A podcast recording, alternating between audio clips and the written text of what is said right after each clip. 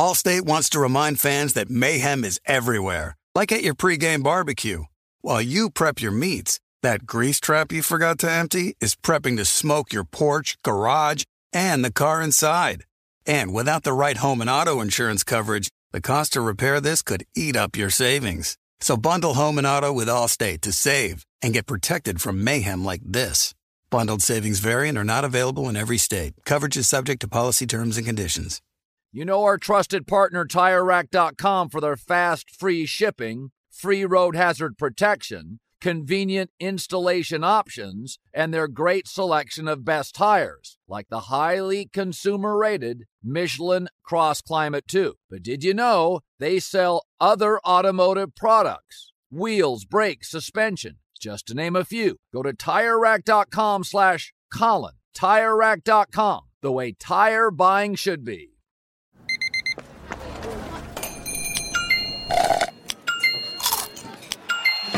With your Amex card, entertainment benefits like special ticket access and pre-sales to select campus events while supplies last, make every tap music to your ears.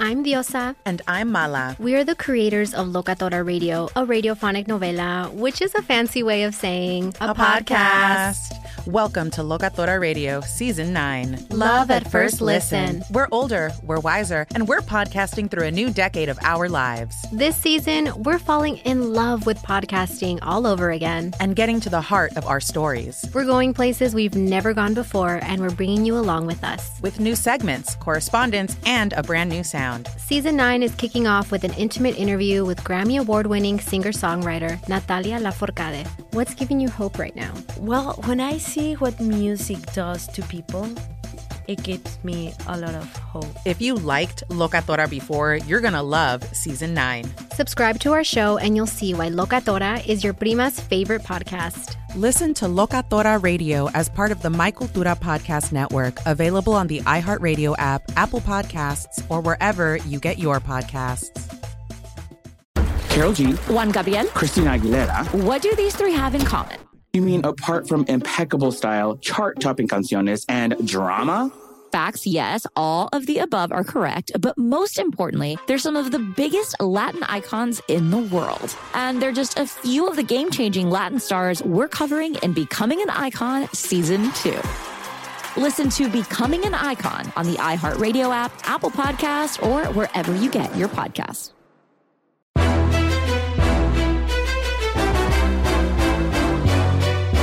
This is Straight Fire with Jason McIntyre. What is up, Straight Fire fam? It's me, Jason McIntyre, Straight Fire for Monday, September 6th. It's a holiday, but we work. We work wherever I am. If I'm breathing, I will try to do my best to produce a podcast, and we have a whopper of a podcast today for you. Starting the week because the NFL season starts Thursday. We thought we'd just bring the thunder Matthew Berry fantasy football bonanza. We had Evan Silva last week, a lot of good stuff.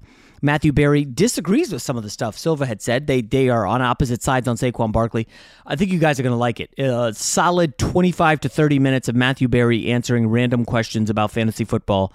Um, if you uh, are a Chargers fan, you will very much be interested in what he has to say.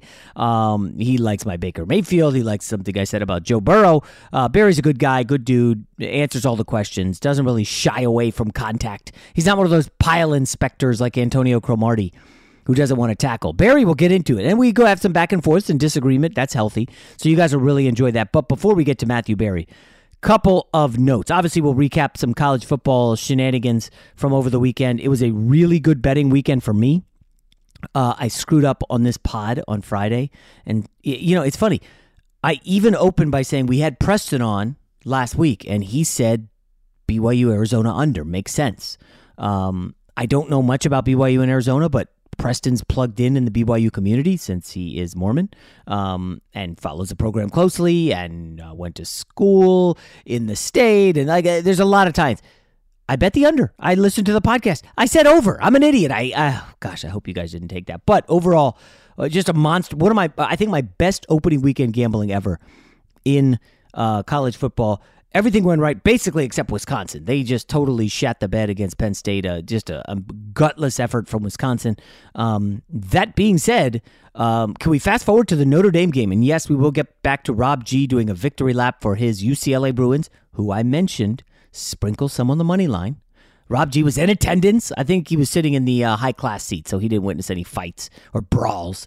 Um, we'll get to that in a second. We just need to quickly Notre Dame, Florida State, Sunday night. So I had a fantasy draft. I'm out to fa- dinner with the family, and I'm peeking at the score. There's a Notre Dame grad who I've talked about that on this pod. I text with. He had actually said he thought the line was a little too high. I had wanted to bet Notre Dame, so of course I'm like, eh, I'll back off. Um, Notre Dame's up 38-20, and I'm kicking myself for not betting it. I stop watching. I focus on the fantasy draft, and of course my family and dinner. You know, we get home from dinner starting to get ready to, um, you know, look, look, at all the college football box scores because Sunday night that's when I like go over NFL. Um, Saturday night I usually do uh, college football, but this weekend no NFL, so I push it to Sunday night. I start to look at the box scores. The first one that jumps out is Notre Dame in overtime. What? they almost collapsed. I couldn't believe it. They blow an 18 point fourth quarter lead and need overtime to win. But that's not even the big story. Not even the kid Milton coming back from that grotesque injury he suffered two years ago.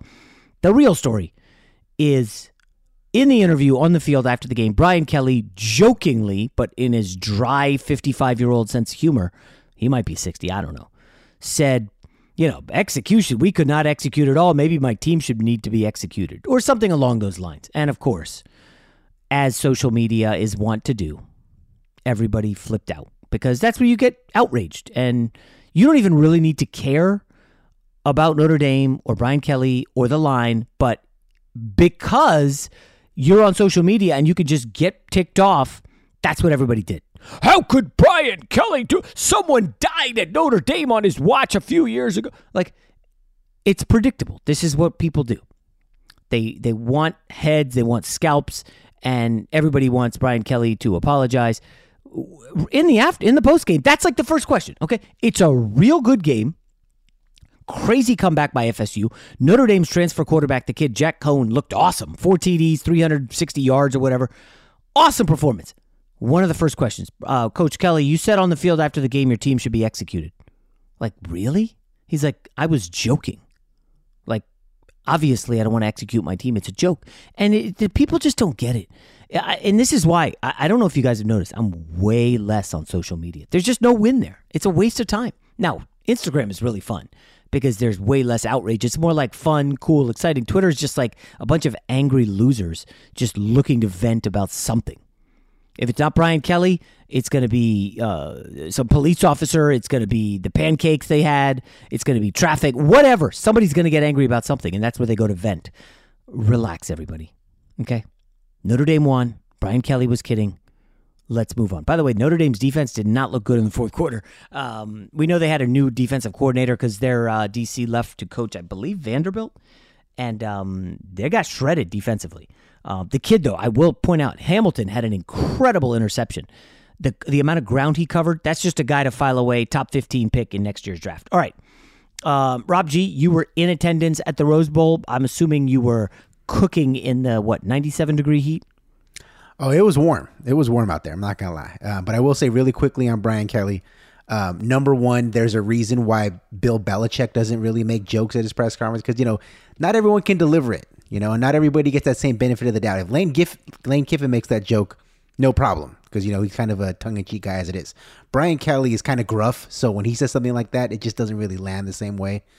And number two, like you mentioned, when your school has a history of a student dying while filming your college football practice, maybe stay away from jokes like that to begin with. It's like when I was at the UCLA LSU game. I wasn't going to be like, "Hey, here comes that a Bruins hurricane rolling through Louisiana." No, that's just just not appropriate. You know, you know, just so, pace yourself sometimes. I I tend to like inappropriate, and I'll never forget. I actually pulled this article out when I read it about Joan Rivers. Were you ever a fan, fan of her work, Rob G? Uh, I know who she is. I can't say I'm a fan of yeah. hers though. Uh, she died a few years back, but she was a comedian, and she would say some of the brashest stuff ever. Um, there was this famous woman, Liz Taylor. She had like eight husbands. Your mom probably knows her. Yeah, didn't she have like um, twelve facelifts too? Something like uh, that? 15, something Okay, like that. yeah, all right. But Joan Rivers, at like the height of Elizabeth Taylor, he said, "What?" uh, She said, "What's Liz Taylor's blood type? Ragu?" Because you know she started eating and got a little heavy, and like Joan Rivers, just eh, like that's a joke. It's funny, laugh. It's okay. And I know some people are going to be outraged, like, "Oh, how could you say that?" And then there was Estelle, uh, not Estelle. Um, what's her name? The singer Adele? who's dating Rich Paul. Adele. What I say, Estelle? Uh, Adele. And Joan Rivers would say, like, what is she talking about? Rolling in the deep. You know, she's rolling in the deep fried or something. She made like all these inappropriate jokes, and it's like, okay, that's funny. Like, you know, what? Brian Kelly made a joke. Rob, really? No, I, can't let that I? I, I have no issue with guys making jokes. I personally wasn't offended by it, but there's certain people that you can tell just because of their personality that their jokes just aren't going to land. And it's like if you're going to make a joke like that, you're probably not the right guy to do it. Yeah. Um, all right. So, anyways, your UCLA Bruins with the big win. Chip Kelly on fire. Ed Orgeron probably in some trouble by the end of the season. Uh, any overriding thoughts? Was it more of a run game? Was it the quarterback? Was it Chip Kelly? Is it just LSU stunk? Oh, let me just say, um, my brother who I went to the game with, um, before the game started, I said, "Look, man, when they line up the the LSU front seven on both sides, or their offensive line, defensive lines, they're just so much bigger than us. So I- I would be shocked if we're able to control the line of scrimmage in any kind of way. And for whatever reason, LSU became this finesse team ever since the Joe Burrow era. And UCLA, with their undersized offensive line, they only played one defensive tackle the whole game. Most of it was defensive ends and linebackers for the speed. And they were just mauling them up front, both sides of the ball. I was shocked. It was prototypical Chip Kelly, where it was for all of their spread and their, you know, high octane offense, they're predominantly a running team. And that's exactly what UCLA did. They ran the ball down their throats. And um, it was exciting to watch. I got to say, it was great. Yeah, if you remember, Brock Huard was on here, and he was like, "There's you just don't push around SEC teams," and I don't know that five seniors uh, for UC or five returning starters for UCLA. Their offensive line's one of their strengths. LSU's got a bunch of like seniors, grad students, but they weren't the typical five star guys that LSU gets. And um, yeah, they point of contact, they just lost that battle. So UCLA, listen, they're going to be plucky this year. Um, and the way Oregon looked very shaky uh, barely escaping Fresno. Oregon probably looking ahead to Ohio State. You just have to wonder. I mean, does you could UCLA maybe maybe steal the Pac-12? I mean, it's early for this, but um, that's a great win. And Oregon has Ohio State. If you guys saw the number, it came out there 13 and a half point dogs uh, for their trip to Columbus this week. Um, uh, but then again, season openers, you can't read too much into it. Oklahoma nearly lost to Tulane.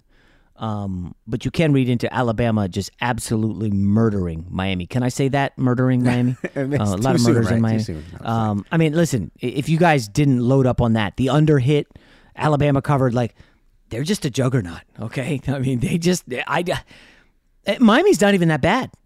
I put it, Rob G, I will bet you that Miami comes out and finishes probably top 15, 16 in the country.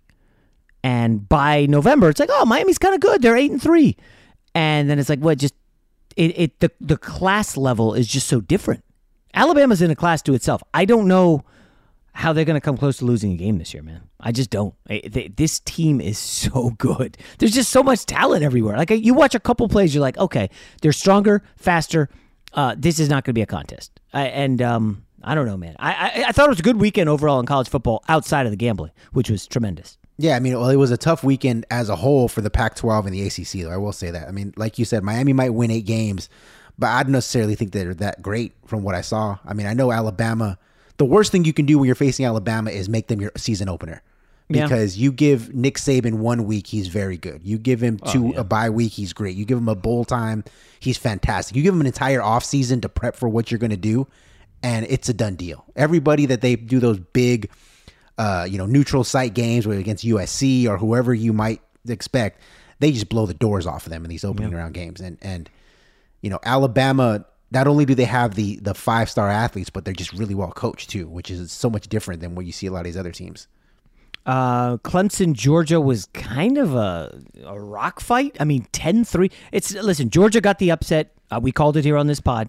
Uh, that being said, I just they didn't look overly impressive. No, it was almost like impressed. Clemson, right? You can't walk away from that like, well, Georgia's one of the two best teams in it. Like you can't have watched Alabama Miami and then watched Georgia Clemson and thought Georgia's on the level of Alabama. I don't, I don't think so, right? No, you can say that their defense, absolutely. You know, same thing Yeah. with Clemson. Clemson's de- defense looked great too. But if your only score is a pick six, like how much confidence can you have that you're going against Alabama? You're not going to shut down Alabama. You got to score with them a little bit too. And if you couldn't put up any kind of offense against Clemson, Yeah. what are you going to do against Alabama? So Clemson had 23 carries for two yards. Um, I mean, their quarterback negative 22 rushing yards. Um, listen, they, they they lost Etienne. They lost um, the one of the receivers. They lost the quarterback. Obviously, DJ. I'm not going to try to say his last name. Is good. He did not have a good game, but this Clem, uh, this Georgia defense is good. Uh, JT Daniels, who I think will be the number one pick in the draft, uh, passed for a buck thirty-five. Um, that's not exactly how you want to get the season started. But then again, Sam Howell, the UNC quarterback, who some people are touting was way worse than JT Daniels. Uh, he was terrible for UNC in the loss to uh, the Hokies. At any rate, just a quick early look ahead. Okay, we will. I know you guys like the college football uh, podcast with the gambling. Obviously, we'll be bringing that back for week two. Uh, there will be a lot of NFL, but the marquee games this week, Oregon, Ohio State, is a is an excellent game. Should be good. Um, I guess the second best matchup, Iowa, Iowa State. Iowa State did not look good in the opener. Um, Iowa did. I kind of lean toward Iowa. It's early. It's early. And then um, the other one to keep an eye on Texas, Arkansas. Arkansas actually looked good. Um, Texas looked very good. And I do kind of wonder why that line is only six. It feels a little low to me. Um, I, I, I must be missing something, so I'll dig into it. So uh, there's your college football recap. Uh, listen, this is a monster week. It's going to be fun. Um, tell all your friends, subscribe, rate, and review. The pod's going to be off the hook this week. Without further ado, let's get to Matthew Berry of ESPN. Do you love Selena? Like, really love? Whether you saw her live, saw the movie as a kid, or saw her looks all over TikTok, there's no shortage of reasons to stan the Queen of Tejano. And Stan, we do over three whole episodes of our podcast, Becoming an Icon. We're reminiscing as lifelong Selena fans, sharing hot takes and telling her story. Listen to Becoming an Icon on America's number one podcast network, iHeart. Open your free iHeart app and search Becoming an Icon. The Nikki Glazer Podcast. Her roast of Tom Brady stole the show. Now she's talking about it on the latest episode of the Nikki Glazer podcast. I said, tell Tom Brady that I'm the Tom Brady of roasting. Lots of people roasted the GOAT, but only Nikki is still being talked about. Every time I refresh my DMs, it's 14 blue check marks of people I didn't even know who knew me are writing like paragraphs to me. Hear that in all episodes of the Nikki Glazer podcast on America's number one podcast network, iHeart. Open your free iHeart app and search the Nikki Glazer podcast to start listening. If you love sports and true crime, then there's a new podcast from executive producer Dan Patrick and hosted by me, Jay Harris, that you won't want to miss. Playing Dirty Sports Scandals. Each week, I'm squeezing the juiciest details from some of the biggest sports scandals ever. I'm talking Marcus Dixon, Olympic gymnastics, Cain Velasquez, salacious Super Bowl level scandals. Join me on the dark side of sports by listening to Playing Dirty Sports Scandals on the iHeartRadio app, Apple Podcasts, or wherever you get your podcasts. What's up, everybody? This is Stephen A. Smith. When I'm not at my day job, First Take, you can find me in my studio hosting the Stephen A. Smith Show podcast. Tune in every Monday, Wednesday, and Friday, at the very least, as I bring you all new episodes that feature the biggest headlines in the world of sports, pop culture, business, and politics. You'll hear my unfiltered opinions on those nauseating Cowboy fans, the chaos in Washington, D.C., and trending topics on social media, as well as my straight shooter interviews with top celebrities and game changers. And I occasionally give out love advice. Yes, it's true. If you want to know my true feelings about something, I'll give it to you straight. So listen to the Stephen A. Smith Show podcast on the iHeartRadio app, Apple Podcasts, or wherever you get your podcast. From LinkedIn News, I'm Jessi Hempel, host of the Hello Monday podcast. In my 20s, I knew what career success looked like. In midlife, it's not that simple. I've been a journalist for two decades, writing cover stories for Business Week, Fortune, and Wired. And now, every Monday, I bring you conversations with people who are thinking deeply about work and where it fits into our lives. Like Microsoft CEO Satya Nadella on growth mindsets, The learn it all does better than the know it all. or MacArthur Genius winner Angela Duckworth on talent versus grit. Your long term effort and your long term commitment are surprisingly important. Each episode delivers pragmatic advice for right now. Listen to Hello Monday on the iHeartRadio app, Apple Podcasts, or wherever you get your podcasts. Fox Sports Radio has the best sports talk lineup in the nation. Catch all of our shows at foxsportsradio.com. And within the iHeartRadio app, search FSR to listen live. You know a guy. Jason likes to think he knows everything when it comes to sports. I know what sports fans want. But for everything he doesn't, he knows a guy who does. Let's just say I know a guy who knows a guy who knows another guy. Let's welcome into Straight Fire the man, the myth, the legend. He is basically, I mean, listen, I, if you want to credit him with starting fantasy football and making it with the juggernaut that it is, go for it. He's Matthew Berry of, of ESPN. Matt, how are you, superstar? I'm good, my friend. Good to see Yeah. you. Good to talk to you. Yeah, it's good. I was ribbing you a little before we started recording about uh, your Instagram flex being in a fantasy league with Jay Z and Chris Paul. Uh, I am curious who is easier to get a trade over on in fantasy, Jay Z or Chris Paul? Yeah. Look, um, I would say neither. Both Oh. are really sharp. It, listen, the the league's been together for a long, long time. Everyone knows each other very, very well, uh, and uh, it's definitely it's one of those things where it's just like there's a lot of trades, but in terms of getting one over on somebody, absolutely not. No, like it's yeah. um because here's the thing: the thing about guys like that, specifically Jay and Paul and, and CP, but um, uh, everyone in that league, they're all insanely connected. Like there's like Chris Paul um, drafted Kyler Murray as his fantasy quarterback right this year. He drafted Oh. Kyler Murray. He put that on a Twitter. I'm not I'm not breaking any secrets there. He put that on Twitter. But I remember I said to him, I said, "Oh, that's," I said, "Uh, I, I said Kyler because uh, he he took Kyler a little earlier than I thought." Uh, and I said, Kyler, really? And then I was like, oh, right, Arizona, of course. You got to draft Kyler. And he's like, of course. yeah. he goes, he goes, he goes, he goes, uh, I just I just texted him and told him I took him on my fantasy team. And I'm like, but that's the point, right? Like yeah. there's not an athlete in the NFL that Jay-Z can't get a hold of, that Chris Mm-hmm. Paul can't get a hold of, that the guys in that league, I mean, again, like some of them may not be known to the general public. Those are the two most famous guys in the league, but like, believe me, the people that know, like Steve Stout, uh, you know, uh, United Masters translation. You know, you think about Jesse Itzler, co-owner of the Atlanta Hawks. You think about Mike Kyser, president of Atlantic Records. You think about Irv Gotti, the legend Irv Gotti and Murder Inc. You think about Kevin Liles, uh, you know, also a legend. You know, ran Def Jam, man, ran Def Jam. Like, you know what I mean? Like, they're all in their own way. Juan Perez, who runs Roc Nation Sports, like, I mean, they they're all legends, every single one of them, and so, um, and they're all insanely well connected. Hmm. So. I'm, I'm the least connected person that league. Ah, please, give me a break. that way. I'm Well, the- least- the- here's the I'm- funniest part. Picture, I should say, in that picture, I'm the least connected person. Yeah, Okay, fair, that's fair. But I will say, you know, Matthew, there's an interesting thing in fantasy now. I, I have people, you know, people know that I work at Fox and I got a podcast and I'm working at Fox talking to NFL people, and they're always asking me, "Hey, what do you think about this guy in fantasy?" And I'm like, you know, I, I saw this list had this guy, and I'm like, my first thing, Matthew, and and you can feel free to disagree, is like if you go to where everybody else is getting fantasy info, you're just getting what everyone else is getting. You're not getting anything unique or different.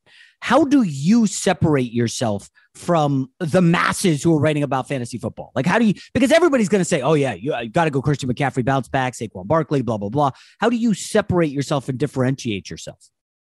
Yeah, it's tough, by the way. And that's one of the criticisms I hear of me sometimes is that because I'm on ESPN, we're the number one fantasy football platform, and I have a large following. I'm, I'm very blessed in that. In that people were like, well, I want to fade Matthew because everyone in my league, you know, half the guys in my league are using Matthew Berry's ranking. So let me go uh, go elsewhere, which is, by the way, one of the reasons why I started rotopass.com, which is a bunch of, which is, uh, I'll, I'll throw in a shout out there. Uh, which is a collection of premium fantasy football websites that may not be as well known, that aren't as well known as ESPN, right? And so, um, but it's really good stuff and stuff that I use and stuff that I personally have called and recommended. So, uh, a collection of six sites, including ESPN Plus, Football Guys, RotoWire, RotoViz, uh, Sharp Football Analysis, Roster Watch. It's a it's a great collection of of websites, and so what I try to do is just sort of ignore it. You know what I mean? I, I sort of feel like that if you sit there and try to do your analysis from okay, let me try to be different. Well, then you're screwing yourself and mm-hmm. you're screwing the people that are listening to you. I just try to do the analysis that is the analysis. I know there's going to be a lot of eyes on whatever I say and whatever I write Yeah. just have to try to be as genuine as possible. Mm-hmm. Just do the research, talk to everyone I can, watch the film, study the stats, you know, and make a call. Um, so, like you just said, you just yeah, everyone knows the obvious: Christian McCaffrey, Saquon Barkley. I'm out on Saquon this year. Interesting. I'm out on Saquon this year. Hear this, Jason. Okay, so Saquon Barkley, I don't know where he's going on other on other platforms, but on ESPN, Saquon Barkley is being drafted top five overall. He's going as running back five, and he's going top five overall. This is a guy that we don't know uh, if he's going to play week one or not. Right. If he does, he might be limited with snaps. Okay, they're playing Denver. That's a tough matchup. Bad. Uh, right, and and then you think about a couple other things. Does he have the explosiveness coming back from the ACL and an MCL and a meniscus? Like you know, that was a serious injury for Saquon Barkley. Coming back from that, does he immediately, Jason, get the explosiveness that he had previously? Remember all those big plays that he would break off, right? And, and that'll come back at some point, but does it come back this year or next year? I mean, think about Dalvin Cook off of his ACL. Look at if you go back and watch Dalvin Cook the first year off of his ACL versus the second year, like there's a difference. Mm. He had a different gear, uh, you know, in the second year off of his ACL, just which was last year. He was great last year, right? And so the reason I say about the burst is if you go back and look at it, in every game in Saquon Barkley's career in which he has not had a 25 yard or more carry, like he hasn't had one big run of 25 yards or more, he averages 3.3 yards per carry. Yeah. Jason, everyone forgets this because he was injured for so much last, uh, so much of last year because the Giants were so bad last year. But the two games in which Saquon Barkley was healthy before he got injured last year, he had 34 rushing yards on 19 carries. Mm. 34 That's for not 19. ideal. Yeah. Well, their Yeah, line stinks. Yeah, their line's awful. Yeah. Their line is awful. That's the and like I don't blame the 34 for 19 uh, uh, on him necessarily. I think it's the line, but like the line is still a question mark. Yeah. And, and so to use a top five pick on a guy that there's some question marks about, look, is he insanely talented? Yes. Is is he eventually going to get a massive workload? Of course he is. Right. But like I'm as a high second rounder, I'm at running back nine. Oh. And he's going fifth overall. So, uh, so a write-in question from my son, who's picking seventh in a 14-team draft, fifth grader. Uh, Saquon will probably be on the uh, table at seven. Do you take him at 14 teams? Like you can't whiff on your first and second round pick at 14. I'm sure you played some 14 team If leagues. he's going by my rankings, I would not. I will tell you how I have them ranked. So I this is so I have it uh I have it McCaffrey, obviously. I have Dalvin Cook at two. I have Kamara at three, Derrick Henry four, Zeke at five. And if you wanted to flop Zeke and Derrick Henry, I, I, I don't mind. like, Listen, what, what about what about fading Derrick Henry? Like I, I know it's uh, the whole case of 370 carries and led the league back to back years. I personally don't like Henry at all this year. New offensive coordinator. Um, I, I just I have some questions about how that offense could could work last this year or a new offense with no Arthur Smith. Sorry. Yeah, but I think they're going to run the same playbook. You know, the offense coordinator has been on the staff. It's not a brand new guy. Right. They, they promoted a guy from within. They're going to run basically the same plays. Um, the concerns on Derrick Henry, as you mentioned, the workload. He's had a massive workload each of the last two years, and and history has not been kind to running backs that have had that kind of massive workload. Uh, he also doesn't catch passes. So most leagues that play either half point or full point PPR, ESPN standard scoring is full point PPR. He doesn't catch passes, so he needs double digit touchdowns you know, to to justify that kind of a ranking spot. In fact, he needs like 12, 14, 16 is the kind of touchdown equity he needs. I, but I guess my argument, my pro Derrick Henry argument is, is that that guy's built different. That guy's built different than any other pl- human on the planet. Mm-hmm. A- and, like I took, I met him once and I took a picture with him. And Jason, no, you know, like it's on my Instagram somewhere. Like I, I, I took a picture with him. And Jason, you and I have met. You, you, you, you, you and I have met in person. We've, Yeah. we've seen each other at various parties and every, what have you. So like you know that like I'm not a small guy. I'm Yeah. I'm six foot. I'm between 190 and 200 pounds. So it's not like a massive, but like I'm you know I'm I'm not a small guy. I'm six foot. Call it 195. I look like a peanut next to him. Yeah, I know. I took this photo with him and I was like, good Lord. I, like I didn't, I, I knew you were big, but I didn't realize you were, wow. Like just, again, just so I think he's just built differently. And I also think the addition of Julio Jones makes, I think he sees less loaded boxes, honestly. Hmm. Like you've got AJ Brown and Julio Jones there. You've got to pay attention to those guys Yeah. defensively. So I think he sees some left loaded boxes. Um, so I'm in on Henry. I, there are definitely people that are fading him. So I certainly get the argument. But to answer your son's question, so those are my top five guys. Is Nick Chubb six No, Austin Ekeler is six for me, ahead of Chubb? head of Chubb. Why is that? Austin Ekeler, Austin Ekeler is my fantasy ride or die this year. Ooh. My fantasy football ride or die, which I've had a pretty good track record with. Last year I didn't, but this year, uh, but generally speaking, I have a pretty good track record with my ride or dies previous to this. And uh, so I have Ekeler at six, Kelce at seven, Davante Adams at eight. Uh, all these guys ahead of Nick Chubb? Aaron what am I Jones missing on Chubb? Nick Chubb. Nick Chubb doesn't catch passes. I love Nick Chubb. They put in I Hunt love to Nick catch Chubb. all the passes. Again, he doesn't catch passes. Huh. Uh, and so again, like um, it's so important to have, you know, to have. We always talk about this in business, right? You want multiple revenue streams, right? You know, right? multiple revenue streams. Well, in fantasy, sort of same thing. You want multiple ways to get fantasy points.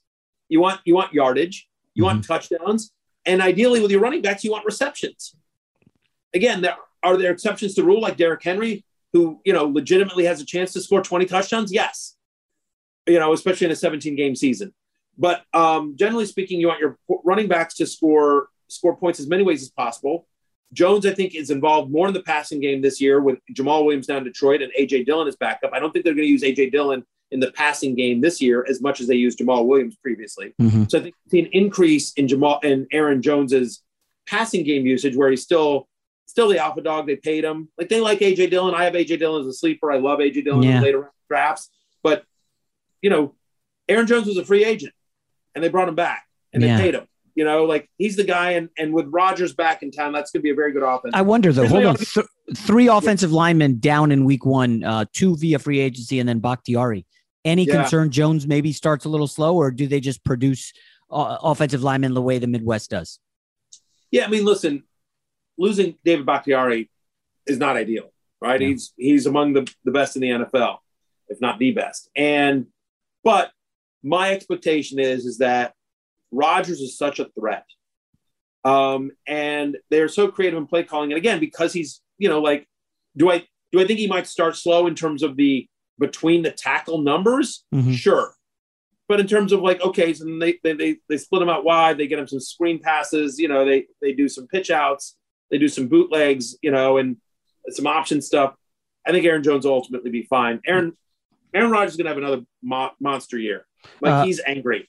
L- let me push back on Ekeler for a sec. I just looked Yeah, at the ahead. stats. So uh, he had three touchdowns last year total. Now he was dinged up. Is he going to get all the goal line carries? Do we know this? We don't. And that's the argument against him.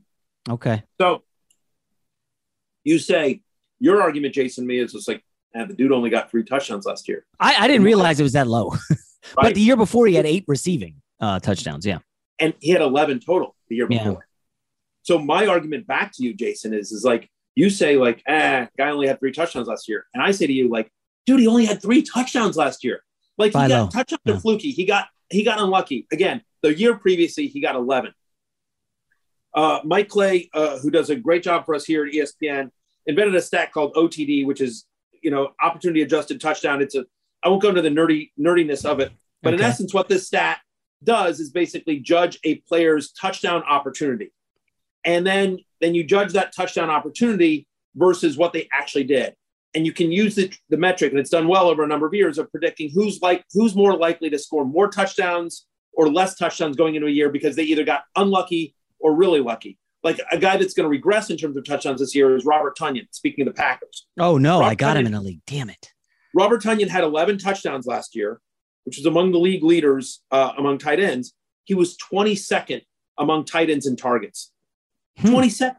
Like they, he didn't get a lot of targets, but when he did, they were in the end zone. now you've got Randall Cobb there. I like my expectation here is that Robert Tonyan ha- regresses. Like he's not going to score 11 touchdowns again. And if he doesn't score 11 touchdowns again, he's not the same fantasy guy Yeah. because he's not getting as many receptions or yards. Like, uh, you know, I believe in the history of the NFL, or certainly at least the last 20 years, there's only been three tight ends that have scored double digit touchdowns back to back years. Wow. Okay. That's not a good move by me getting Tonyan Right. in an auction Who do, league. you, who, do you, who do you think they are? Can you guess who they are? Uh, I'll go Tony Gonzalez. nope. Close. Uh, the the right tight end on the the tight end on the Chargers who was there forever. Antonio Gates, but not him. No. Um, Think more recent. Oh, Kelce. Uh, no. Kittle? Huh? Kittle. No. Gronk. I'm going to give it to you. Gronk. Okay. Uh, Jimmy Graham Damn, that's elite company. and My uh, goodness. and and Julius Thomas. The two years he was with Peyton Manning in Denver.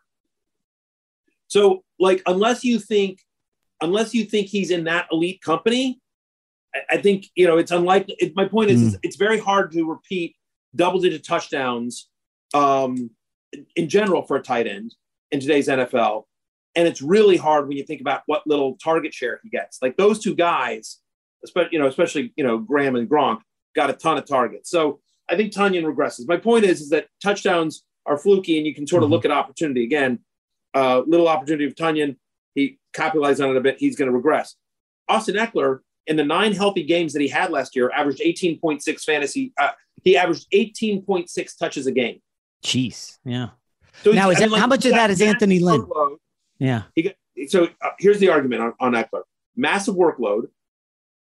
And since the start of 2019, Austin Ekeler is first in fantasy points per touch. So we look at, so in terms of like, he's really productive. Number two is Alvin Kamara. Number three is Christian McCaffrey in that particular stat since 2019. Fantasy points per touch. When Austin Ekeler gets touches, he produces. And last year he got really unlucky with the touchdowns. The health didn't help either, right? But now you think about new offensive coordinator Joe Lombardi comes over from uh, uh, from from the uh, from the Saints, and I got to give credit to this.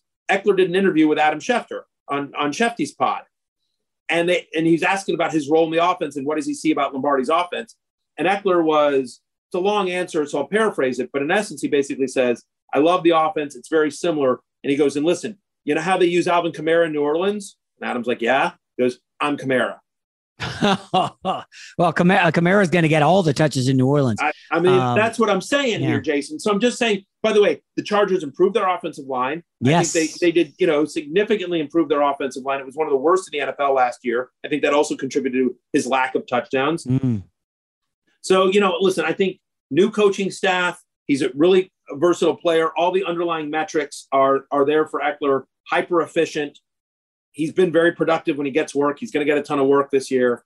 Yeah, I'm all in on Austin hmm. Ekeler. I have him six overall, running back six. He's my fantasy football ride or die, which means he's obviously not a sleeper. You know, he's a known commodity, but I have him at six. Just I name my ride or die because it's like every draft I can, I'm coming out with him. He's Coming go- out with him, He's going. I'm, I'm, coming out of the draft with Ekeler again. I'm at six overall. He's going at 14 overall on ESPN, and he's going. It's basically someone mid to late second round on most sites. And again, I am as a in the upper half of the first Upper round. half. Okay. Um, I, I guess a strategy question. So you're you're let's say you're in a 12 or 14 team league, and you say I'm just going to load up on running backs and wide receivers, and I'll wait for quarterback late.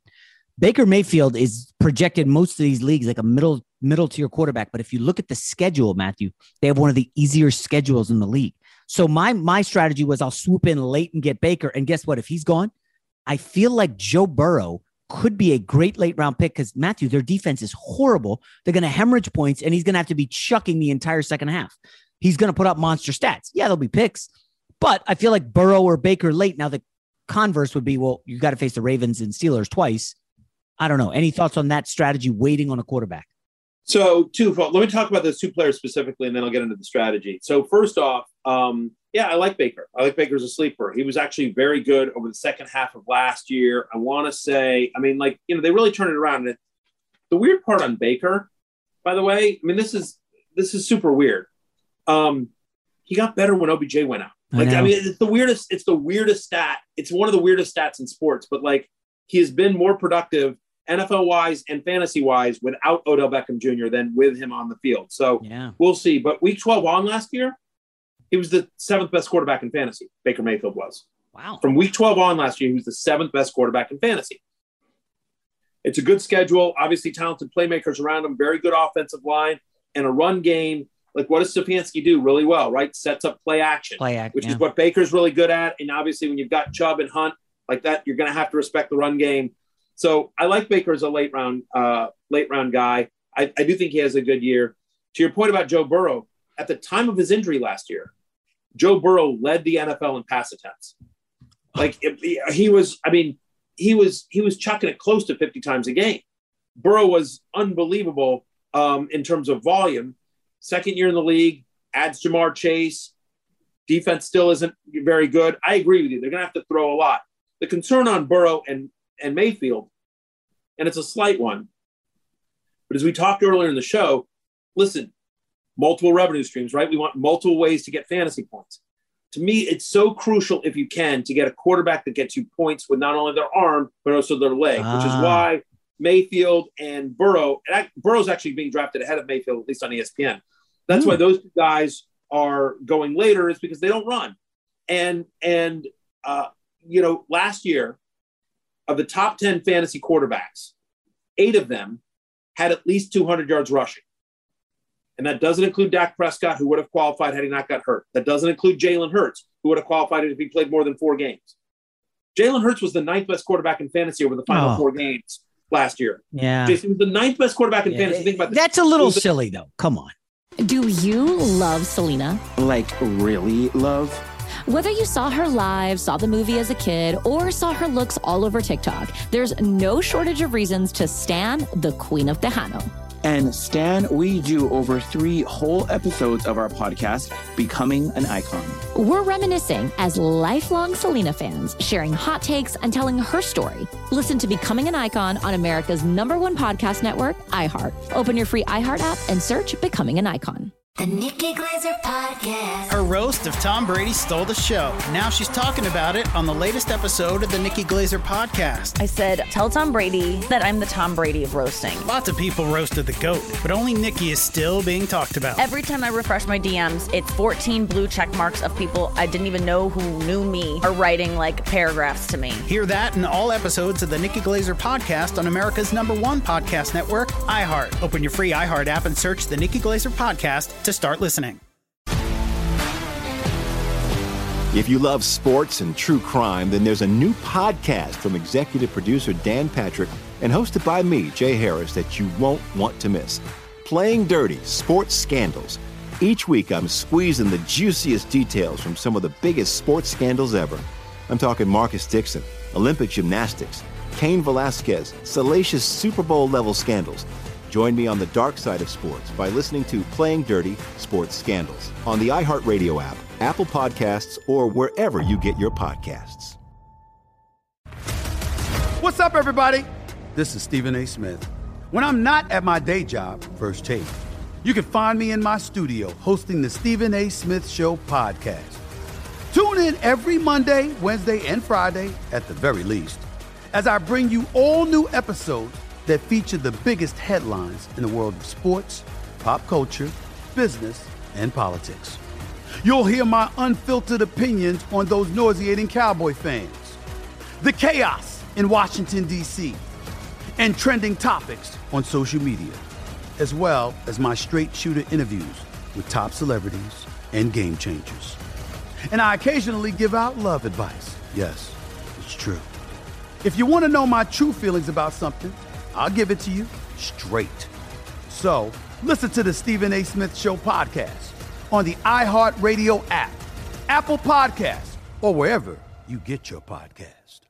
From LinkedIn News, I'm Leah Smart, host of Everyday Better, an award winning weekly podcast dedicated to personal development. Whether you're looking for ways to shift your mindset or seeking more fulfillment in your life, we've got you covered. You can build internal resources. That's what the study of psychology is about building internal resources. Turning towards is one of the most important elements of successful relationships, no matter what kind of relationship it is. The thing that underpins all of this productivity stuff is finding a way to make the journey itself enjoyable. The journey is the destination. The beauty of uncertainty is infinite possibility. When you don't know what's next, you don't know what's next. And thus, anything can be next. Join me as we dive into captivating stories and research backed ideas that have empowered me and others to lead lives with more clarity and intention. Everyday Better, making growth an everyday practice. Listen to Everyday Better on the iHeartRadio app, Apple Podcasts, or wherever you get your podcasts. Fox Sports Radio has the best sports talk lineup in the nation. Catch all of our shows at foxsportsradio.com. And within the iHeartRadio app, search FSR to listen live. Is Jalen Hurts the starting quarterback by Halloween for Philly, or did they just trade for Gardner Minshew because they're going to start Gardner Minshew at some point? Have you watched Gardner Minshew play? Like, I, it's a fun story, and the hair, Yeah. must stop it. Yes, You like Hurts, huh?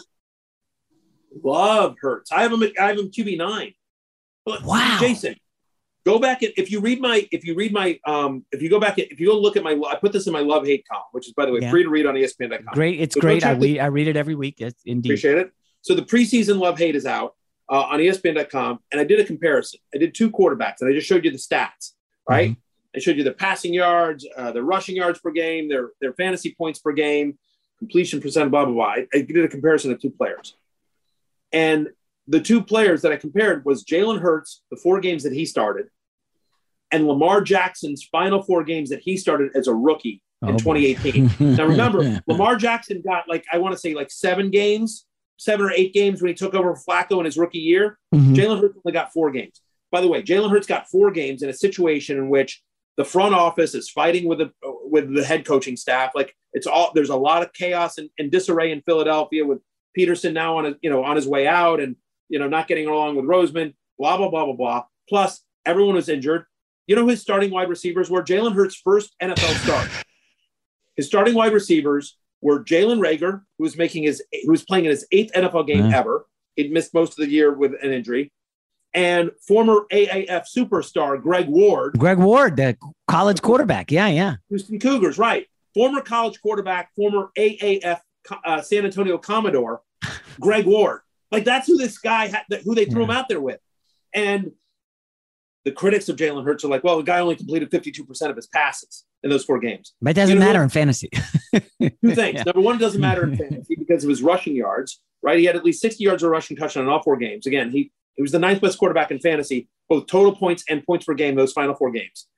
But also, by the way, you know who else had a rookie? He had a completion percentage of 52% his rookie year? Josh Allen. Oh, John. Yeah. Josh Allen. Lamar Jackson was like at 56% or 58%. But both guys, the other thing is, is that 25% of Hurts's throws in that four games were 15 or yards more downfield, which obviously hurts your completion percentage when you're taking, you know, uh, longer throws downfield. Anyway, the point is, is that if you look at the numbers of Jalen Hurts' fi- only four games that he played in his rookie year and Lamar Jackson's final four games of his rookie year, Hurts actually compares favorably to Jackson in almost every category. Mm. And I'm not saying that Jalen Hurts is going to come out and win the MVP, which is what Lamar Jackson did the next year. I'm not saying he's going to be the fantasy MVP, which is what Lamar Jackson did.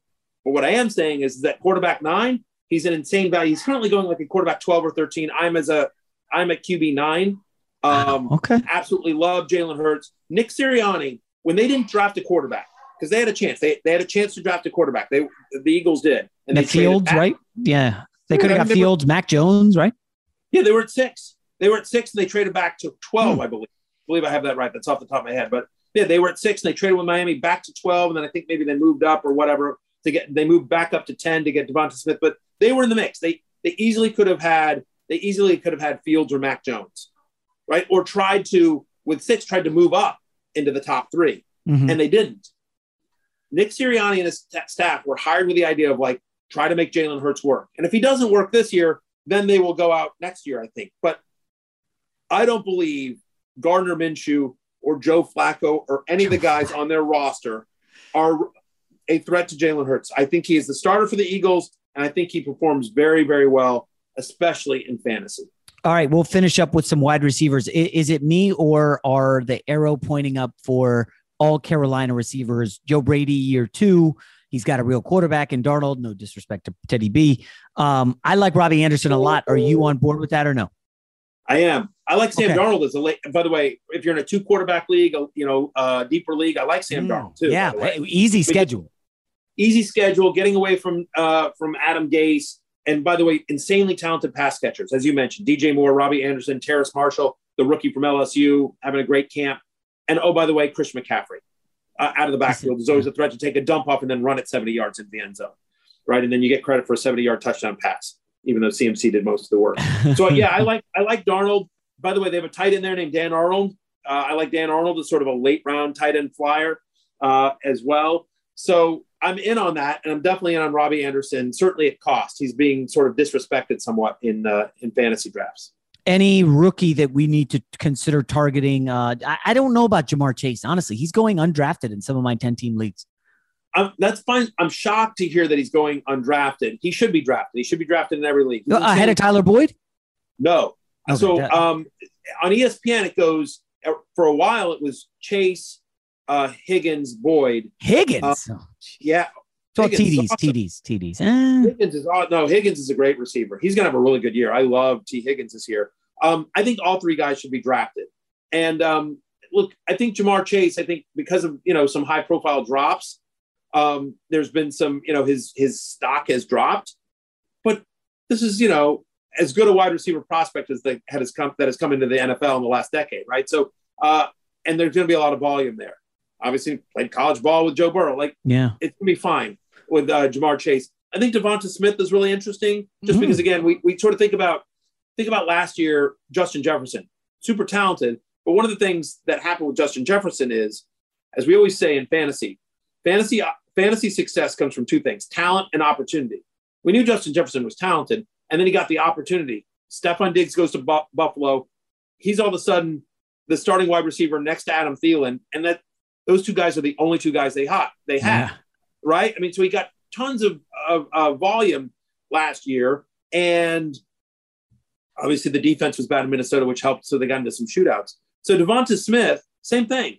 Like again, all due respect to Travis Fulgham and and and you know um, uh, Greg Ward, like there's not a lot of competition in in Philadelphia. Like he's going to be a starter. Like he could easily get a 20 plus or more target share right out of the gate. So Devonta Smith uh, among wide receivers really interesting. I'm a homer, so just I'll give you a deeper pick, which is you know I'm really excited about Dyami Brown out of North Carolina, who's third round pick for Washington. I think the Washington football team is going to be a really good offense this year. Really? People, people call me a homer, but yes, I do. Fitzpatrick? Fitz is going to be awesome. Oh my! Well, that, now that's a spicy take right there. I, I I don't see it. I see some major regression. Schedule's very tough. It certainly is. It's Yeah. a top three defense. They're going to get the ball in good field position. All that's a team that won the NFC East last year. Yes, was it bad and they only did it on seven games? Yes, of course. But they did it with here. Here were the starting quarterbacks that the Washington uh, football team offense had. Oh yeah. Steelers backup Dwayne Haskins, Washington football team third stringer Kyle Allen, and my new ESPN colleague Alex Smith. Like, oh, I thought like- you were going to say the kid who started the playoff game who looked like Matt Taylor- Saracen out there from Friday Night. No, What's his name again? Taylor Heinicke. Taylor. Heinicke. And did he make the roster? Oh yeah, he, they signed him to a. They they brought him back. He's the backup to Fitzy. He's the oh number my two. goodness! He's the number two. That's a lot Ryan of faith in Fitzpatrick. Washington. Ryan Ryan Fitzpatrick.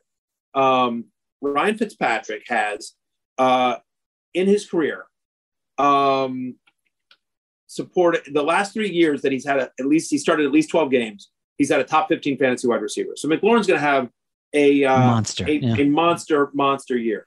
Um, I'll tell you that the believe it or not, Washington was a very pass happy team last year. Despite now it was a lot of dink and dunk. Mhm. It was a lot of dink and dunk, but they were. I think Scott Turner is a very good uh, and creative offensive line. And look at what they did in the offseason.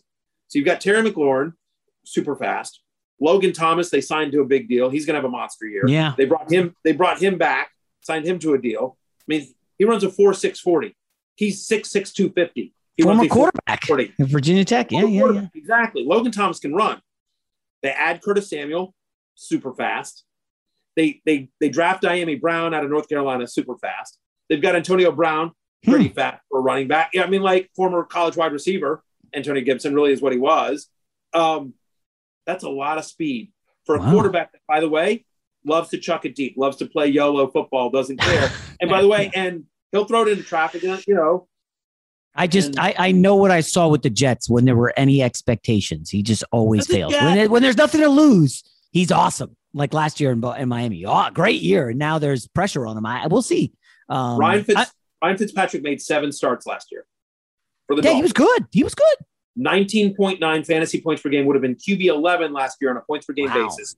And I would argue, I would argue strongly that Terry McLaurin, Curtis Samuel, uh, Logan Thomas, Antonio Gibson of the backfield is a much more talented group of pass catchers than he had in Miami last year, or that he even had with the Jets, all due respect to Brandon Marshall and Eric Decker. Oh, wow. He's referencing Jets from five years ago. That's why this guy's the best. All right, real quick. We'll end on a Jets question. Uh, uh, where are you on Corey Davis and then the rookie Elijah Moore? Really like both guys as late round flyers. I think if I had to quote start one week one, it's Corey Davis. I think he's got a high floor. He's going to get a ton of targets. Yeah. Look, the Jets, the Jets are going to be a team that, you know, it's a, it's a rebuilding year. If I was a Jets fan, Jason, if I was a Jets fan like you, I would be optimistic because, like, I think for the first time in a long time, you guys are headed in the right direction. Yeah. I'm a, I'm a believer in Joe Douglas. I love what you guys did in the draft. I like what you guys have, the moves you guys have made. Like a lot of, a lot of work still to be done, but you're headed in the right direction and you're starting to get some pieces together. So I like all of that. So I like Corey Davis, who's a talented wide receiver, former first round pick. Took a while for his career to career to get going, but um, he's good. He's going to get a ton of targets. Look, and Love the and optimism. You know better than me. Like, like, find yourself some find yourself somebody who looks at you the way the press is looking at Elijah Moore these days. I because know, it's- the camp reports on this guy, the buzz from former players, from other players, from coaches, from media that are just saying like every single day, this guy is like Yeah, they're kicking Denzel Mims to the curb already. He's, I Oh, mean, yeah. he's always injured. The guy's always hurt. The guy, the kid they got out of Baylor. Yeah. But so yeah, I mean, I think I think it's um I think it's uh you know uh, Crowder in the slot and Moore and Corey Davis on the outside in three wide sets for the Jets, and I think they're going to be throwing a lot. So Yeah, I do like the- Elijah Moore as a late round flyer this year. the year. Mormon certainly needs to be one of the first picks in Dynasty. Yes, What? definitely. Uh, the Mormon Mahomes, uh, Zach Wilson. Yeah, I think go. he's going to be decent. Uh, I'm getting too. too much into the Jets. All right, Matthew Berry, follow him. Uh, rotopass.com, ESPN, love, hate, everything. I mean, he's a legend. Thanks a lot, Matthew. Yeah. Anything And- else you want to plug? Or? I'll give you one other thing. I'll plug another thing because I know you do. Are you? And I'd love for you to check this out, Jason. Just my friend and somebody who I respect. Um, uh, you know, I have that Fantasy Life app, right? Oh, Well, we yeah. So I have the the Fantasy Life app. It's free. The alerts are amazing. Download it 100 percent free. You should check it out. It's in app stores. You know, we're at five stars on the uh on all the app stores. Fantasy. Life. There it is. Yeah, I just Fantasy. Life app. Look, look at the reviews. Like ton, best alerts in the business. We are super fast, crazy fast alerts. Uh, anyway, we we uh, sold the company this year. I'm still involved with the company, but we sold it this year to a company called BetSperts, which is a social network for gambling. How much ownership did you have in the app? I had a decent amount. Ooh, I had a decent- congratulations, man. Look at that. Talking about revenue It- it- streams. yeah, it's right. It, it- it's worked out well, and I'm really excited about being part of the the BetSperts team and uh, you know helping promote that. But anyway, BetSperts, Jason, for someone like yourself who's you know obviously way into sports gambling, I, I think it's interesting. It's a social network for sports gamblers as well, and you can track your picks. You can track other people's picks. Like if you made a uh, if you wanted to make a profile, they can track your picks. Um, you know, and see like and and you can dial down. Like let's say you're like all you really want to do is bet WNBA first half over unders.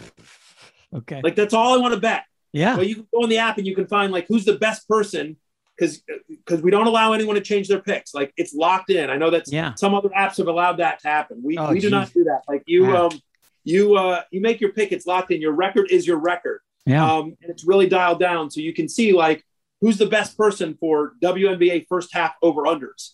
You know, so anyway, if you're interested in sports gambling, highly recommend BetSperts. Also a free app, 100% free app. But I just grabbed it, dude. I'm involved with those two guys, uh, those companies. So Thanks a lot, man. All right. You enjoy the uh, it's football season. I'm sure we'll talk to you at some point, Matthew. Jason, sounds good. Take care. I'm Diosa. And I'm Mala. We are the creators of Locatora Radio, a radiophonic novela, which is a fancy way of saying A podcast. Welcome to Locatora Radio, Season 9. Love at first listen. We're older, we're wiser, and we're podcasting through a new decade of our lives. This season, we're falling in love with podcasting all over again. And getting to the heart of our stories. We're going places we've never gone before, and we're bringing you along with us. With new segments, correspondence, and a brand new sound. Season 9 is kicking off with an intimate interview with Grammy Award winning singer songwriter Natalia Lafourcade. What's giving you hope right now? Well, when I see what music does to people, It gives me a lot of hope. If you liked Locatora before, you're going to love season nine. Subscribe to our show and you'll see why Locatora is your prima's favorite podcast. Listen to Locatora Radio as part of the My Cultura Podcast Network, available on the iHeartRadio app, Apple Podcasts, or wherever you get your podcasts. Karol G, Juan Gabriel. Christina Aguilera. What do these three have in common? You mean apart from impeccable style, chart topping canciones, and drama? Facts, yes, all of the above are correct, but most importantly, they're some of the biggest Latin icons in the world. And they're just a few of the game changing Latin stars we're covering in Becoming an Icon Season 2. Listen to Becoming an Icon on the iHeartRadio app, Apple Podcast, or wherever you get your podcasts. What's up, everybody? This is Stephen A. Smith, host of the Stephen A. Smith Show podcast. Tune in every Monday, Wednesday, and Friday at the very least as I bring you all new episodes that feature the biggest headlines in the world of sports, pop culture, business, and I answer your phone calls and respond to your tweets. You'll hear my unfiltered opinions and straight shooter interviews with top celebrities and game changers. All that and more. So listen to the Stephen A. Smith Show podcast on the iHeartRadio app, Apple Podcast, or wherever you get your podcast.